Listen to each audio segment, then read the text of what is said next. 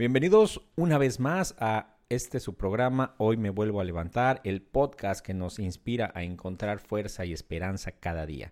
Hoy nos acompaña un gran invitado, Edgar. Él nos va a estar adentrando en un tema que es fundamental para los cristianos, que es viviendo en comunidad o estando en una iglesia, ¿no? La comunidad no solo es un lugar físico, sino un espacio donde el compañerismo, la comprensión y el amor se entrelazan. El hermano Edgar nos va a mostrar, nos va a comentar el día de hoy, a través de la visión que él tiene y su experiencia, cómo es vivir dentro de una iglesia, cómo el llegar a una iglesia puede ser el catalizador para el crecimiento espiritual. Prepárense a sumergirse en esta conversación edificante que nos trae hoy nuestro hermano. Edgar, ¿cómo estás? Dios te bendiga. ¿Qué tal, Pastor Harold? Buenos días. Es una bendición poder estar aquí un día más este, compartiendo ese tema que, que creo que el Señor quiere hablarnos a todos nosotros, que se llama Viviendo en Comunidad.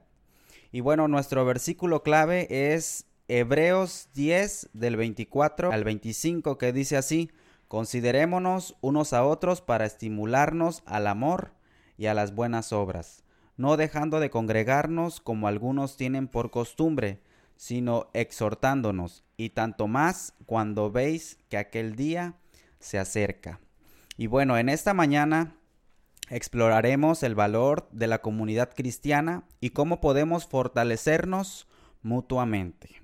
El versículo primero dice que nos animemos y nos consideremos y nos estimulemos unos a otros promoviendo el amor y las buenas obras en nuestra vida comunitaria. En el primer versículo se nos manda a estar pendientes de nuestros hermanos. Lo primero que se nos dice es estimularnos. Y vamos a ver qué significa la palabra estimular. Quiere decir animar, alentar, avivar e inyectar nuestra fuerza. Hay un versículo, hermanos, en Gálatas 6.2 que dice, llevad las cargas los unos de los otros y cumplir así la ley de Cristo. Este versículo es muy importante porque nos habla el Señor lo que nosotros debemos hacer como iglesia, animarnos, alentarnos, que sigamos impulsándonos unos a otros en el crecimiento de nuestra fe. Y bueno, en la segunda parte del versículo clave dice, no dejando de congregarnos. Y el reunirnos congregacionalmente es muy importante y necesario para afirmarnos en la fe, para edificarnos unos a otros y para cobijarnos en el calor espiritual de los hermanos. En Mateo 18:20 es un versículo donde Jesús nos habla y nos dice, donde dos o tres se reúnen en mi nombre, allí estoy yo en medio de ellos. Entonces nos dice Jesús que donde hay comunidad, donde hay unión, ahí está su presencia. Y en primera de Pedro 3:8 dice, "Únanse todos en un mismo sentir, sean compasivos, misericordiosos y amigables. Ámense fraternalmente."